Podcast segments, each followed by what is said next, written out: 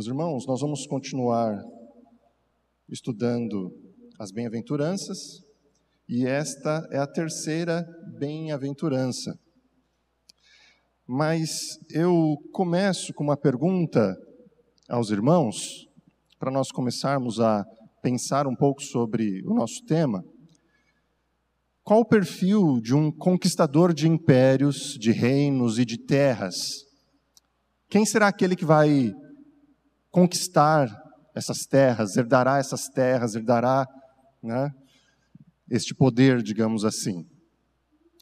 Naturalmente, nós, pensando no nosso dia a dia, pensando no nosso cotidiano, já logo vamos pensar em.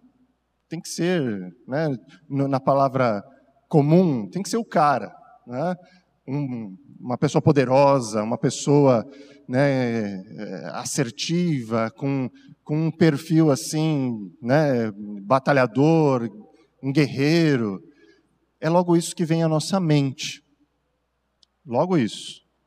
Mas hoje nós perceberemos algo um pouco diferente, ou uma nova forma de analisar este mesmo ponto. Porque vejamos qual é a resposta de Jesus para esta pergunta.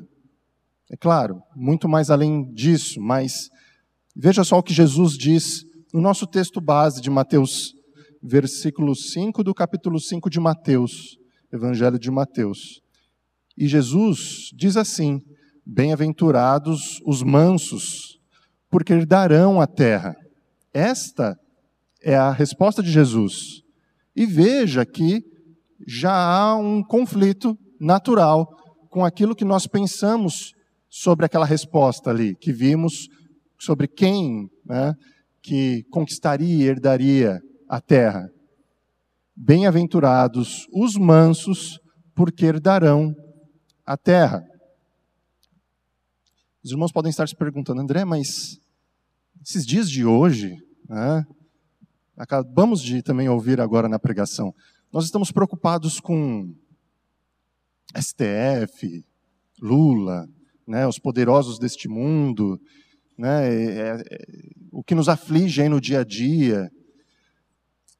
E pensamos, são tempos de luta, são tempos de, né, de tensão, de guerra, né, uma guerra ideológica, uma guerra né, no, no nosso dia a dia. E André, você vem falar de mansidão. Tem alguma coisa estranha, alguma coisa que está descasada. Porque nós temos uma concepção sobre mansidão distorcida da realidade. Essa é a mesma impressão de, de choque de ideias da época em que Cristo proferiu, anunciou esta bem-aventurança. É, é o mesmo choque. Vejamos isso. O contexto histórico, nós vamos recordar aqui que o Evangelho de Mateus ele foi escrito para os judeus, né? arquitetado ali, inspirado por Deus, para atingir os judeus. Veja só, eles aguardavam o Messias como um grande libertador, um típico guerreiro com todas as características bélicas de estratégias e de políticas. Era isso que eles aguardavam, aguardavam esse Messias. Então eles tinham essa mesma impressão que nós temos hoje, que aqueles que são os que herdarão a terra, o, o que vai conquistar um reino, são os poderosos. Eles esperavam essa mesma questão. Eles pensavam em termos de conquista e de luta por bênçãos materiais os judeus daquela época eram materialistas é, e pensavam de uma forma militarista. Eles estavam sob o jugo do Império Romano. Eles estavam pensando também nessas questões de guerras. Continuando ainda no, no contexto histórico, o anúncio por Jesus dessa bem-aventurança certamente foi recebido como um grande choque para os judeus. Isso foi um, um, um escândalo para eles. Não só esta bem-aventurança, as outras também. Era completamente distinto do que eles pensavam ser o reino de Deus e o caráter do cidadão do reino de Deus. As bem-aventuranças aparecem, inclusive, né, no início do Evangelho. Lembra que o Evangelho de Mateus foi escrito, pensado principalmente nos judeus, e não está por acaso.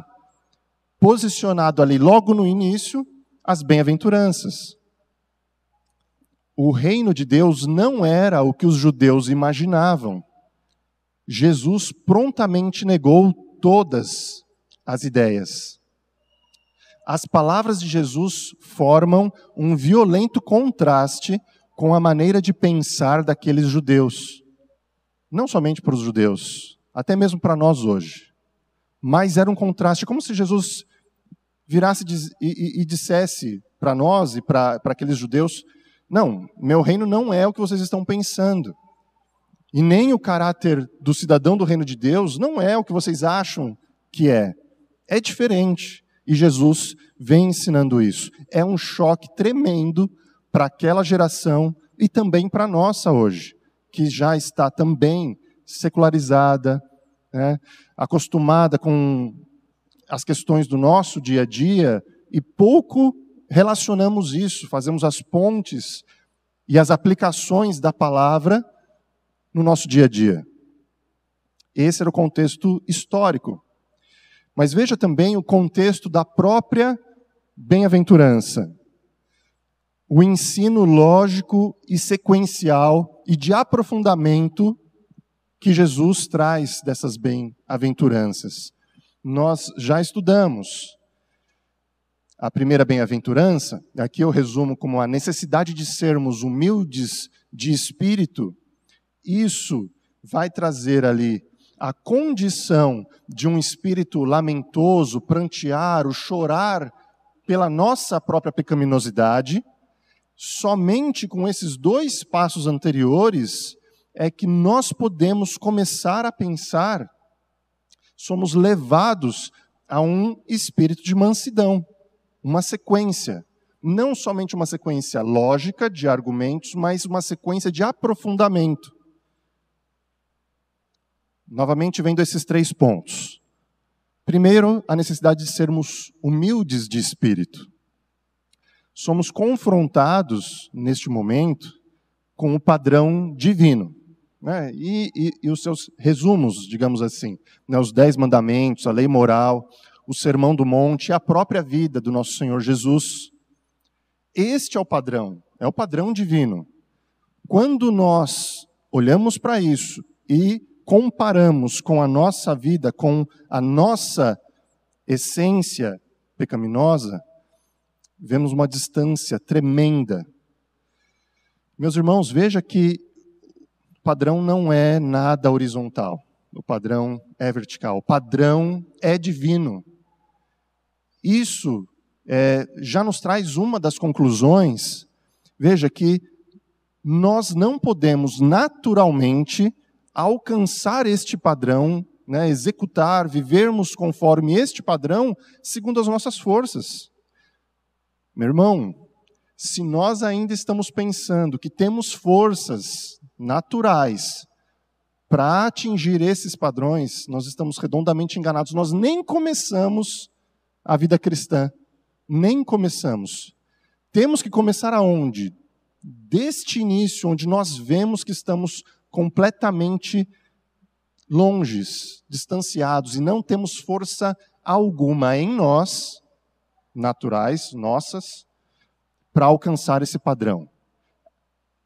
Aí vem a humildade de espírito, a gente já uh, consegue concluir isso. E isso por quê? Obviamente, porque nós temos uma incapacidade devida ao pecado. E aí, como isso se torna o padrão que nós queremos alcançar como cristãos, nós vemos que nós temos o pecado e somos impedidos pelo pecado, naturalmente, de alcançar este padrão, é que vem o choro, o choro pelo pecado, porque nós lamentamos essa situação em que nós nos encontramos. Nós já estudamos esses dois pontos nas aulas anteriores. Somente assim, então, agora, é que entra a mansidão. A mansidão como uma forma de reagir, uma forma de nós reagirmos a essa situação anterior e em dois aspectos. Frente a nós mesmos, como nós vamos é, lutar com isso internamente, como nós vamos reagir com isso internamente, e também, agora, um passo mais profundo que vem desta, desta sequência, é que agora eu não estou também apenas olhando somente para mim, agora passa a ter uma análise, uma, uma interação com o próximo também. Agora, toda essa situação anterior, ela também vai refletir, não somente em mim, mas também no próximo. Nós veremos como. Nós vamos estudar agora, na sequência, uh, alguns exemplos de mansidão bíblicos. Depois nós vamos chegar numa, uh, numa definição, por assim dizer, mas vamos olhar como isso foi praticado, tanto no Antigo Testamento quanto no Novo Testamento. E nós veremos isso, as reações de homens de Deus que estavam sendo trabalhados por ele, por ele, por Deus mesmo, porque lembra, né? Veja ali os passos anteriores. Isto não tem ah, força em nós, não, não começa em nós, essa mansidão não é natural nossa, né? Nós veremos isso. Vamos ver aqui alguns exemplos então. Inicialmente no Antigo Testamento. Como os textos são longos, eu coloco a referência Uh, e os irmãos terão a oportunidade de ler isto com calma em casa, porque são passagens longas, né? mas os irmãos vão se recordar dos, dos textos. O primeiro deles é o exemplo de Abraão. Abraão, principalmente ali naquela situação que ele teve com Ló. A situação que ele teve com Ló, onde ele teve que, em algum momento, né, é, confrontá-lo e se separar. Sua atitude em relação a Ló, como Abraão permitiu ao homem mais jovem fazer a escolha para onde ele queria ir. Né? Os irmãos depois vão ah, encontrar o texto completo lá em Gênesis 13. Como Ló escolheu ir para um lado e Abraão disse: Eu vou para o outro para nós não continuarmos aqui nesta, nesta briga. E ele fez esta, ela, ele permitiu, Abraão permitiu que Ló escolhesse. Isso não era comum, né? Ele sendo o, o, o mais velho, uh, havia ali uma, uma, responsabilidade do mais novo obedecer, né? O que o mais velho decidisse. Mas neste caso ele uh, se humilhou, né? E permitiu que o mais jovem escolhesse primeiro. E ele fez isso de uma forma interessante, sem reclamar, sem murmurar e queixar-se. Abraão não queixou-se em nenhum momento. É, Ló escolheu humanamente, né, visivelmente, o melhor lugar. E Abraão não se queixa disso, ele não murmura e não reclama. Então a gente começa a perceber aí alguns, algumas características né, da mansidão. Percebam essas características. O próximo exemplo que nós temos é o exemplo de Moisés, lá em Números, Números 12, 3, que diz: Era o varão Moisés muito manso, mais do que todos os homens que havia sobre a terra. Texto completo, os irmãos certamente verão no, no, no livro de Êxodo, né? mas aqui apenas um resumo. Nós voltaremos nesse exemplo de Moisés. Moisés foi como nós vimos aqui, o homem mais manso da terra. Na sequência, nós podemos ver o exemplo de Davi, principalmente na sua relação com Saul. Saul que o tratava áspera e injustamente. Depois que Davi volta da, da vitória e aquele cântico é dito que ele é, tem os seus dez milhares e Saul só os seus milhares, Saul começa a se enfurecer e começa ali uma briga longa com Davi. Saul é, o persegue, né, o quer matar, é, faz diversas coisas ali para pegar Davi em algum momento. E Davi já era ah, o rei ungido, ele não era ainda em exercício, ainda não havia chegado o momento dele estar diante do, do trono mas é, ele já havia sido ungido, ele já sabia que ele seria o rei. Mesmo assim, como ele reagiu a essa tratativa de Saul, né, quanta coisa ele suportou dessa relação com Saul. Ele poupa a vida de Saul por no mínimo duas vezes. Né? É, é interessante esse posicionamento de Davi em relação a Saul. Também, ah, inclusive, um, um, texto que acabamos né, de, de estudar, de Jeremias, que por sua pregação foi rejeitado e ridicularizado, muito sofreu, permitindo que coisas ofensivas fossem ditas acerca de sua pessoa às suas costas, mas mesmo assim ele continuou anunciando a mensagem. Esse foi né, o proceder de Jeremias. Então, são exemplos de mansidão.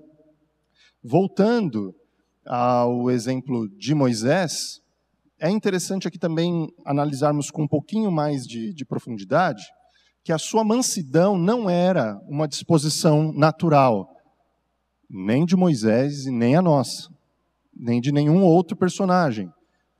Veja, mas uma qualidade que Deus forjou em seu caráter durante muitos anos e com muita paciência.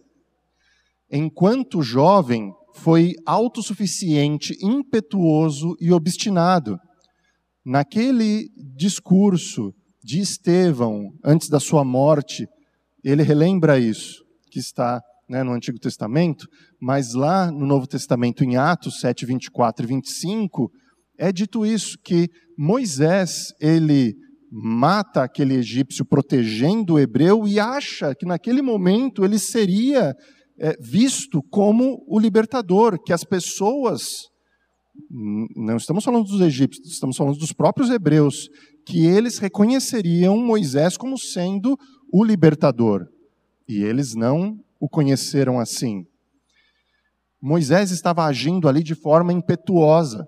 Ele estava ali na sua juventude, na sua força, tinha acabado né, de sair do palácio, estava ali ainda com toda a sua pompa, né, o, o, poder que ele tinha por ser né, filho da filha de Faraó, ainda tinha tudo aquilo, e ele reage impetuosamente, obstinadamente, de uma forma autossuficiente, como se ele não precisasse da direção de Deus naquele momento e Deus não o utiliza naquele momento. E isso também é um ensinamento para nós hoje, principalmente aos jovens, né, que têm essa tendência natural né, da idade ali, o vigor, mas devemos canalizar isso da forma certa, reagindo da forma com que Deus quer que reajamos e não de formas impetuosas e obstinadas. Cuidado, jovens, cuidado com este momento é um momento difícil, né? Nós vemos aí tantas lutas de fato, né? Aí mundo afora e nós queremos batalhar e estar diante né, de tudo isso. Não estou falando que não são coisas legítimas, são, mas a forma com que nós fazemos, não devemos fazer de uma forma obstinada e impetuosa, e sim na forma da mansidão, que nós vamos entender eu espero que até o final desta aula nós entendamos realmente o que quer dizer mansidão, né? o que quer dizer é, efetivamente mansidão. Voltando a Moisés, veja, não foi na sua juventude. Deus trabalhou com ele por 40 anos de solidão e isolamento no deserto. Então, são 40 anos que ele teve que cuidar de ovelhas, pastorear ovelhas, já num contraste onde ele imaginava que estaria pastoreando a nação de Israel, Deus o humilha, levando aquele momento, né, pastorear as ovelhas, para que o espírito natural de Moisés fosse subjugado por Deus e a ele submisso agora preparado para o chamado que recebeu, vindo da sarça ardente. Veja, não foi no momento que Moisés achou, no momento da sua força, da sua juventude. Deus trabalhou com ele 40 anos. Meu irmão, se nós estamos pensando, mas é, de fato eu ainda não sou manso, Deus ainda vai trabalhar isso em cada um de nós. Né? E, e devemos perseverar nisso, na força do Senhor, buscando a mansidão nas nossas vidas. Foi assim com Moisés também, 40 anos no deserto, trabalhando, tirando aquela ideia de poderoso de filho da filha de Faraó e o trazendo para um servo que depois, diante da sarça ardente, ele até eh, inicialmente diz: Não, mas eu não sei falar, eu não sou digno, né? Então veja como Deus o humilha. Ele aprende a lição. E aí, quando nós olhamos para Números 12, 3, entendemos que a partir dali, né, agora ele é uma pessoa mansa. Não foi sempre. Como nós também não somos e devemos passar a ser. Tá? 40 anos deram-lhe tempo suficiente para refletir e lamentar sobre seus próprios pecados, aprender a ter paciência, a ser submisso à vontade de Deus. Lembram dos dois passos, das duas bem-aventuranças anteriores? Humildes de espírito e chorar pelos seus pecados? Está aqui, né? o tempo suficiente, 40 anos que ele levou justamente para se enxergar diante de Deus, quem ele era de fato diante de Deus. Acabamos de ouvir né, na pregação, nós não somos nada. Quando chegamos nesse ponto, aí Deus passa a nos usar. Né? E ele chorou pelos seus pecados. Nós devemos também fazer isso. E assim Deus nos dará a mansidão para prosseguir. Agora vamos olhar alguns exemplos de mansidão no Novo Testamento. Estevão, em Atos 6 e 7, os irmãos poderão ver, é uma, uma descrição de vida um tanto quanto curta né, de Estevão. Mostra ele sendo escolhido como um dos diáconos da igreja, e depois ali ele dando aquele testemunho belíssimo né, diante dos homens e sendo morto, e, e, isso havia sido feito aos pés né, de Paulo, né, depois as, as, vestes são colocadas ali, mas no finalzinho do, do capítulo 7, Estevão reage àquela eh, toda aquela opressão e ao seu próprio é, iminente, a sua iminente morte, se compadecendo dos seus algozes, dos assassinos ali no lugar. Veja como Estevão reage. Apenas uma pergunta para pensarmos o que vem logo na sequência, quando nós formos definir. Uh, mansidão, será que pode ser definida como uma fraqueza? ah, é manso, é um, um fracote. Olhe para esses exemplos. Será que Estevão, naquele momento, ele estava sendo fraco? Não, não, não é possível. É, é essa a primeira ideia que nós temos que ter em mente. Mas vamos seguir nos exemplos. Paulo, Paulo de fato, depois daquela, daquele momento, depois da sua conversão, Paulo sofre muito ele não sofre só dos seus opositores, ele sofre muitas vezes nas mãos das próprias igrejas que ele é, fundou, dos seus compatriotas e de outros indivíduos, ainda mais ele tendo as duas nacionalidades, e ele sofre na mão de todos. E como ele reage? Né? É, é interessante. Então, é, é justamente isso, são exemplos é, de mansidão, de homens que reagiram com mansidão. Paulo poderia, nós estamos estudando Coríntios, poderia ter sido duríssimo com, com os né, de, de Corinto, uh, exercer ali a sua autoridade apostólica. Ele faz menção a isso, né, principalmente na sua segunda carta, mas ele faz isso de uma forma mansa. A forma com que ele faz.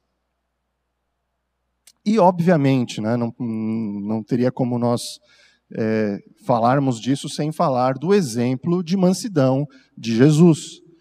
Jesus, em Mateus 11, 28 e 29, Vinde a mim, todos os que estáis cansados, e eu vos aliviarei, porque sou manso e humilde de coração. Jesus se define assim.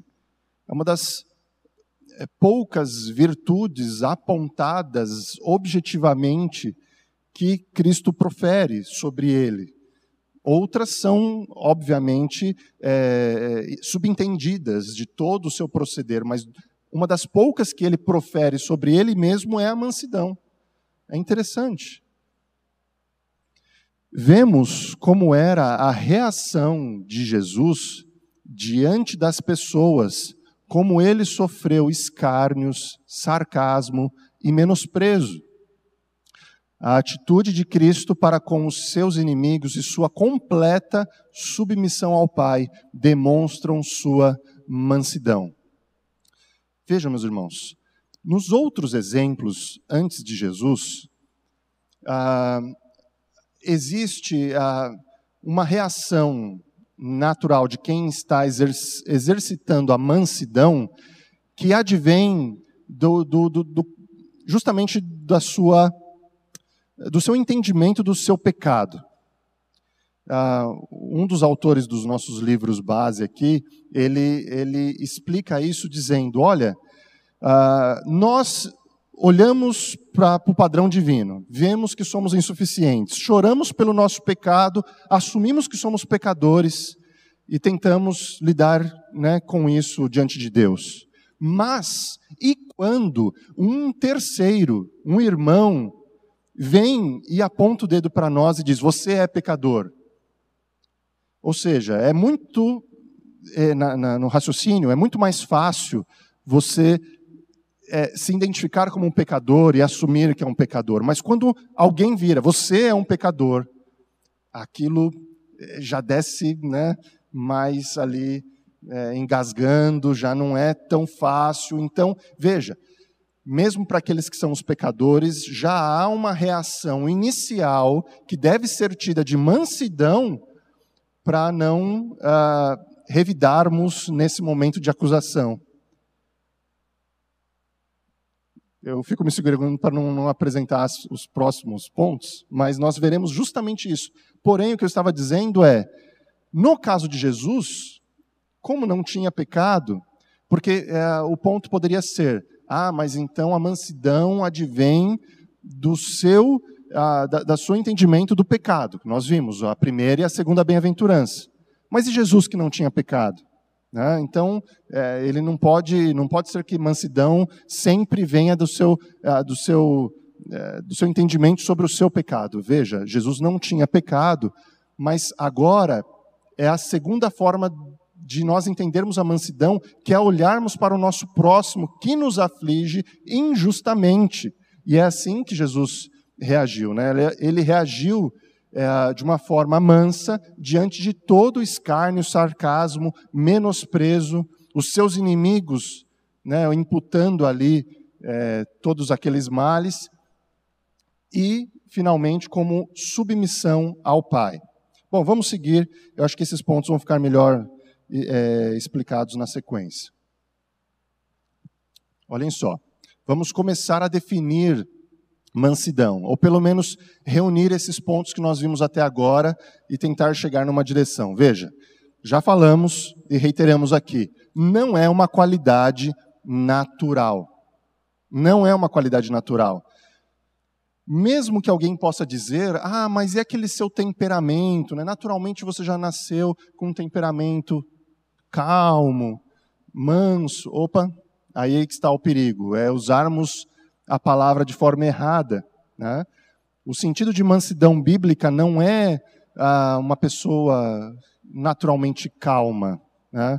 ou até mesmo pensando no, no, no, nos animais, ah, animais mansos, né? ah, um cachorrinho é dócil, né? um gatinho mansinho, enfim, ah, não é uma característica que possa ser achada na natureza, apesar da palavra ser utilizada dessa, dessa forma. Mas não estamos falando dessa, é, de ser manso como um, um animal doméstico. Não é isso. A mansidão bíblica tem outro sentido, como nós estamos vendo aqui.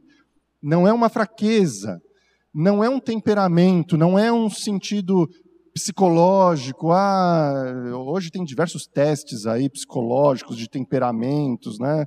É, faz uma matriz cheia de, né, para que você se conheça. Isso não tem a ver com mansidão. Não tem a ver com mansidão. Mansidão não é uma qualidade natural. também não é indolência, tibieza ou complacência.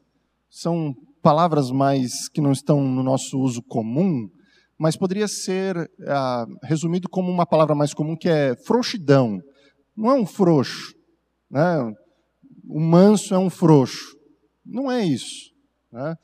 É, nem complacente. Não é aquela ideia de que, ah, tá bom, vai, deixa passar, paz a todo custo. Né? Veja, não é isso. Não é isso.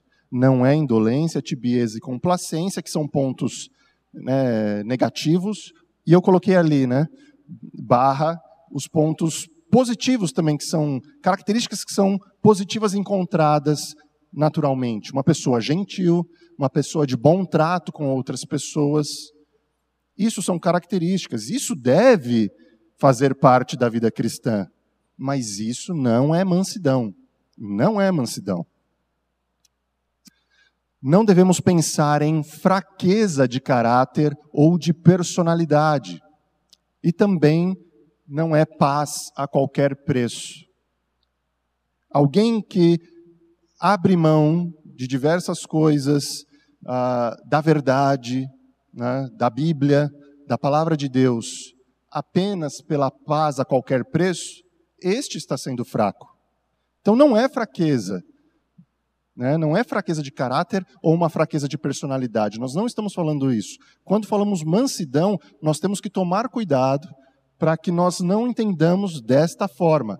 Corrijamos esse conceito na nossa mente. Pois bem, a mansidão, ela é produzida pelo Espírito Santo, pelo Espírito de Deus. Ele que habitando no nosso coração vai trabalhar a nossa natureza pecaminosa, mortificando o nosso pecado e permitindo que nós possamos demonstrar mansidão ela pode ser compatibilizada, entendida, justamente o contrário daquilo que nós vimos anteriormente, como uma grande força de caráter. Alguém que tem que enfrentar escárnios, o sarcasmo, o menosprezo. Essa é uma pessoa forte. Jesus é, poderia responder àqueles seus acusadores, mas ele ficou quieto né? se calou. Isso demonstra força de caráter, força, grande autoridade e poder. Também é, é, pode ser compatibilizada como uma pessoa defensora da verdade, disposta até morrer por ela. São características da mansidão de fato, é uma nobre qualidade e virtude. Né? O, o, autor do livro coloca como uma das uh, mais nobres qualidades e virtudes a mansidão. A mansidão é um autêntico ponto de vista de si mesmo, o que é expresso como uma atitude e conduta a si e em relação ao próximo. Quando nós conhecemos a Deus, vemos o seu padrão, vemos que somos pecadores e choramos pelo nosso pecado, nós começamos a nos entender diante de Deus. Quem nós somos diante de Deus? Qual é a nossa essência diante de Deus? Lamentamos pelo nosso pecado. E agora essa esse ponto de vista, essa nova cosmovisão passa a nos dirigir, nos liderar nas interrelações conosco mesmo e com o nosso próximo. Alguém manso, alguém em que não se manifeste o orgulho e a vanglória. Também tudo a ver com o que nós vimos hoje no sermão pela manhã. Alguém que é manso não pode ter orgulho, não pode ter nenhum tipo de vanglória a seu próprio respeito, sob hipótese nenhuma pois sente que em si mesmo não existe nada de que ele possa gabar-se. Nós começamos a corrigir o nosso pensamento, aquele sentimento, lembre-se do caso de Moisés, né, de quase Faraó, quase o rei ali do Egito. E ele teve que se esvaziar, entender que ele não era nada. E aí Deus passou a usá-lo. Nós também temos que entender que nós não somos nada. Não, somos, não combinamos, né, pastor? O, o, o sermão e a aula, mas eles têm tudo a ver. Né? São as coisas loucas deste mundo, os pequenos. Né? E então, entendendo que nós não somos nada, nós não vamos nos gabar. Isso começa a demonstrar que nós estamos entendendo a mansidão. É alguém que não faz valer o seu direito, não faz valer o seu direito como algo a ser exigido.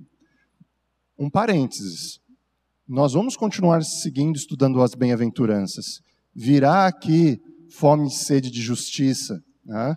Não estamos falando aqui que vamos abrir mão da justiça, abrir mão da verdade. Não é isso nós estamos olhando para um caráter pessoal, onde eu poderia ter direito a alguma coisa e eu vou abrir mão aquele direito pessoalmente. Não estou falando de luta pela palavra contra o pecado. Isso nós temos que fazer. Faz parte daquele que é manso, que tem força de caráter a lutar pela verdade de Deus, a não retroceder. Mas quando aquilo está ligado a algo pessoal, onde eu vou ser humilhado, uh, é algo de uma característica própria e não a palavra. Eu não vou, não vou ser um mau testemunho à palavra de Deus, e sim apenas eu serei envergonhado. É o momento onde você vai utilizar esta força de caráter e vai suportar este ponto. Vamos, vamos continuar não faz exigências quanto à posição, privilégios, possessões e à sua situação na vida. Ele poderia se achar alguma coisa, como nós vimos né, no, no texto de hoje do sermão, que havia homens sábios, líderes religiosos, mas estes homens abriam mão desse seu título. Isso não importava. Eles queriam seguir a Cristo. Então, aquele título, aquelas possessões, não importavam mais. Se necessário, vendiam, né, ajudavam os outros, abriam as portas, enfim. O manso, a pessoa mansa, com mansidão, não faz exigências quanto à sua posição, privilégios, possessões e a sua situação na vida. Em Filipenses 2,5, nós vemos Paulo ali dizendo: tende em vós o mesmo sentimento que houve também em Cristo Jesus. E o que Cristo fez? Qual foi o sentimento de Cristo Jesus? Cristo não asseverou o seu direito de igualdade com Deus, deliberadamente ele não o fez. E você e eu temos que chegar a este ponto. Este é o sentimento de Jesus, que abriu mão do seu direito, do, do seu título, né, da sua nobreza, Deus, uh, ele não asseverou o seu direito. Nós devemos fazer a mesma coisa. Se, porventura, nós tivermos alguma coisa que pudéssemos distanciar uns dos outros, nós devemos reduzir este ponto. É isso que nós devemos fazer a exemplo do nosso Mestre. E, e caminhando para o final, nós vamos ver aí algumas aplicações Uh, e também vamos resumir isto tudo que nós estamos falando até agora, vendo alguns pontos. Relembrando, a pobreza de espírito, né, a humildade de espírito e o prantear pelo pecado é o que nos dá a condição agora de nós nos transformarmos em seres mansos. A mansidão não é frouxidão, não é fraqueza de caráter, né, entendemos isso.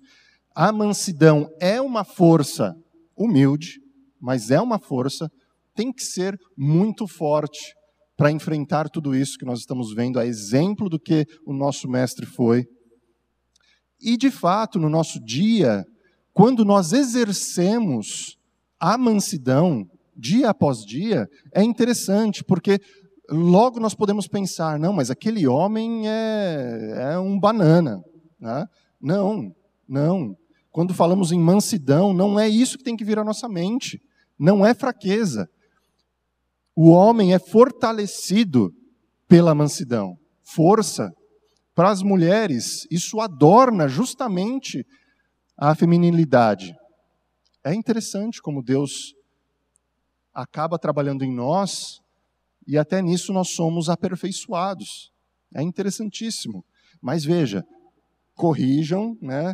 Corrijamos todos aqui o conceito de mansidão. Né?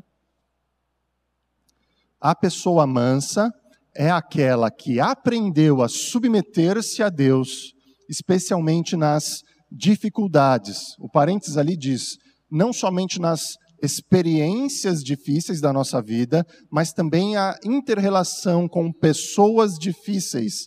E o pessoas difíceis não quer dizer que o outro seja difícil, mas a nossa dificuldade em lidar com o próximo. Nós temos que saber entender quando nós somos apontados. Né? É claro que entre irmãos nós não temos que ficar nos acusando. É claro, nós somos admoestados, exortados mutuamente para voltarmos a caminhos quando porventura estivermos fora dos caminhos de Deus.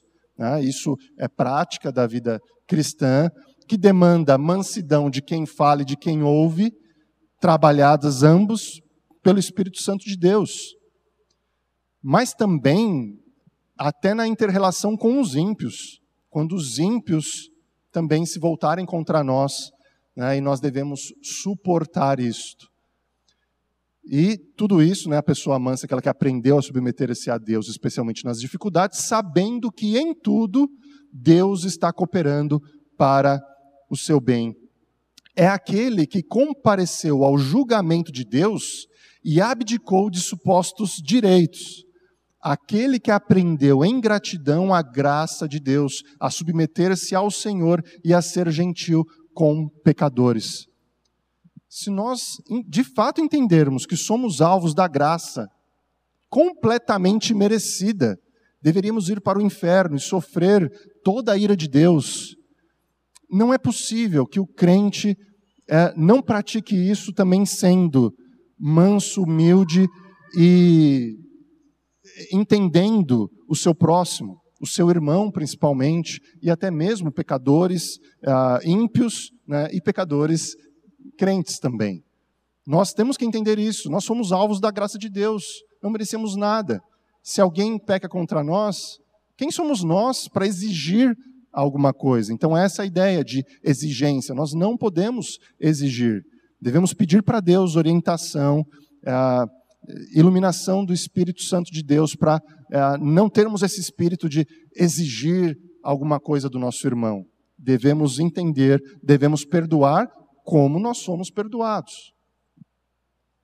Deus deseja que sejamos mansos, mas talvez antes será necessário que Ele quebre o nosso orgulho destrua aquilo que nos faz pensar sermos autossuficientes e que nos humilhe debaixo da sua mão forte, para então nos usar para a sua própria glória. Vimos isso no exemplo de Moisés. Mas, irmão, não espere Deus pesar a mão sobre a sua vida. Né? Nós devemos já, desde já, pedir a ajuda de Deus para mudarmos o nosso ser, né, entendermos justamente a prática das bem-aventuranças, praticarmos sermos humildes de espírito, praticarmos o lamento, o pranto pelo nosso próprio pecado e mudarmos e sermos mansos. Ele envia provações, revela ambições secretas que temos escondido em nosso coração e traz à luz a confiança que depositamos em nós mesmos. Assim, conforme nos transforma, ele pacientemente desenvolve em nós esse caráter de mansidão. É todo o processo que Deus usa na nossa vida. Agora sim, ele nos usará para a sua própria glória e para abençoar a vida de outras pessoas. Nos textos de Paulo, Aqui eu trouxe apenas três, mas veja que ele sempre dá essa instrução, principalmente nos casos aqui quanto a, a, a Timóteo, né, e também a igreja de Corinto. Paulo apela aos coríntios pela mansidão e benignidade de Cristo. Paulo a Timóteo, ensinando que o servo do Senhor deve seguir a mansidão e a benignidade. O instruir do servo de Deus deve ser suave, ele não deve ser briguento. A gente percebe essas características e vamos corrigindo isso com a força do Senhor. Também é uma crítica à igreja cristã atual. Isso foi chocante aos judeus e também é chocante nos nossos dias, por quê?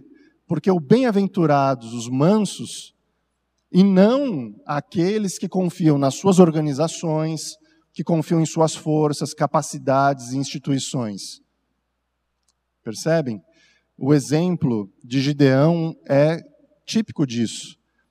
Ah, não foi pela força do exército de Gideão que, que Deus ia cada vez mais retirando soldados, né, ao invés de justamente aumentá-lo. Então não é na nossa força, é na força de Deus. A mansidão é uma joia polida pela graça, porém é muito rara. E a pergunta que é feita aqui é: por que ela é rara, mesmo no nosso meio? Por que isso é raro? Será, e a pergunta que é feita, será que nós não estamos sabendo ser humildes de espírito? Será que nós não estamos sabendo prantear pelo nosso pecado? É a, a direção que nós devemos corrigir e como estas marcas surgem dentro de nós. Somente com o conhecimento de Deus e desfrutar de Sua presença é que compreendemos quem somos perante Ele. Quem somos? Não somos nada perante Deus. E assim olhamos para Ele em busca de graça e salvação. Somos menos que nada, né? Deveríamos ser aniquilados, né? É, a ira de Deus deveria cair sobre nós. Então somos menos do que nada. E Deus transforma a nossa vida. Devemos ser gratos por isso. Uma vez entendido isso, então nos tornamos pobres de espírito, então pranteamos por nossos pecados, então enxergando de fato quem somos, curvamo-nos à sua vontade em todas as coisas. E assim que experimentamos a ternura de sua graça, passamos a ser mansos e suaves para com o próximo. Meus irmãos, esse era o último slide. Eu apenas vou voltar aqui para novamente relembrar agora a pergunta inicial, corrigindo a nossa, o nosso conceito sobre mansidão e sabendo agora da bem-aventurança, qual é o perfil do conquistador de impérios e reinos e terras é claro que aqui está já parafraseado, mas veja, nós, como mansos, é que herdaremos a terra. Em que aspectos? Existe o aspecto atual, em que não tendo nada, mas temos tudo, porque fomos salvos por Cristo. E Ele sendo dono de tudo, nós já temos tudo. É uma, é uma lógica simples, né? Mas veja, uh, o, o livro nos, nos, relembrou de uma citação de John Bunyan, que, que fala que aquele que já caiu não precisa temer a queda. E isso deve ser o exercício da mansidão em nossas vidas. Nós já devemos nos considerar nada. Uma vez que nós nos consideramos nada, não há algo que alguém possa vir a nós e dizer: Olha, você é pecador. Sim, sou. É muito pior ainda do que você está dizendo nós não tememos uma acusação, nós clamamos a Deus o perdão e tentamos mudar. Nós não temos nada, podemos não ter nada fisicamente, mas é como né, aquelas frases de, de para-choque de caminhão, nós somos filhos do dono. Né? É típico, né? Andando na estrada você vai ver isso. Mas veja, isso não é só apenas aqui na terra. O que é dito no texto bíblico, onde fala que nós seremos herdeiros de Deus e co-herdeiros com Cristo. Nós, nós, igreja, julgaremos os anjos. Isso é herdar a terra com Cristo, co-herdeiros com Cristo. Então, justamente a promessa está aí, desde o momento presente quanto no porvir. E nós aqui, então, herdaremos a terra, não pela impetuosidade, pela força do braço, e sim pela mansidão, pela mansidão, conforme as Escrituras nos ensinam. Alguma dúvida? Alguma, alguma contribuição? André, eu estava você falando e eu pensando aqui, né? Por que que por que que as gerações de uma forma geral estabelecem esse perfil de conquistador? Eu acho que pela observação, né? Eles observaram Gengis Khan, Alexandre o Grande, César, Napoleão Bonaparte, eles vão observando os grandes líderes e todos esses foram líderes altivos, né, de nariz empinado, ordens, corajosos, valentes, né, falavam alto, e aí eles vão formando esse perfil. Mas eles se esquecem de observar um, né? Se nós estivéssemos lá no primeiro século e não conhecêssemos a história, a Cristo, e alguém nos perguntasse quem é que vai ganhar?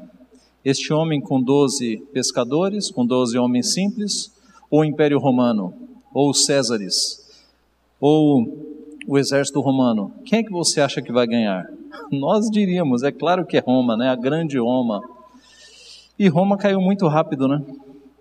E aquele homem com 12 homens comuns é o exemplo de liderança que atingiu os cinco continentes sem levantar uma espada, né? Como você mostrou, é o nosso exemplo de mansidão.